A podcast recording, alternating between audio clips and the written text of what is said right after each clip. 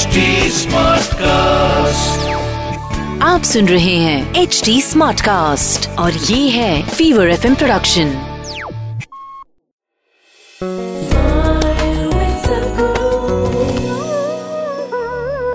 Please don't uh, react to what I say, but consider this. Armed forces, especially those who are in active service, who every day face situations which is life and death in some way. I know Indian army is not so much so, but still it is there, but I've seen how the US army trains. They're training them to, come on, we'll do this to them, all kinds of vulgar words and we're going to do this, we're going to do that. This is how we have been pepping up the armies. But I feel the elite forces everywhere in the world are not trained like that. They're trained to be very, very equanimous, to be focused, to be meditative, to not react, but to respond according to the situation.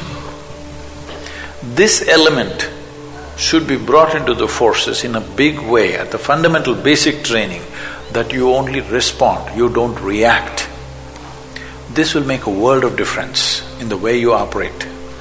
Whether it's with your family or with the business outside or with the actual job that you're doing, wherever it is.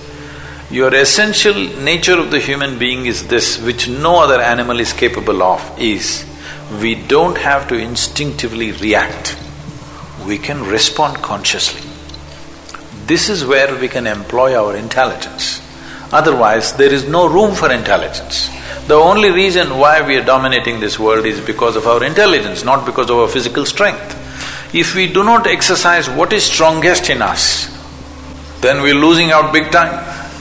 So, we must shift every human being, not just a soldier, every human being, from a state of compulsive reaction to your conscious response. This is my fundamental goal with every human being.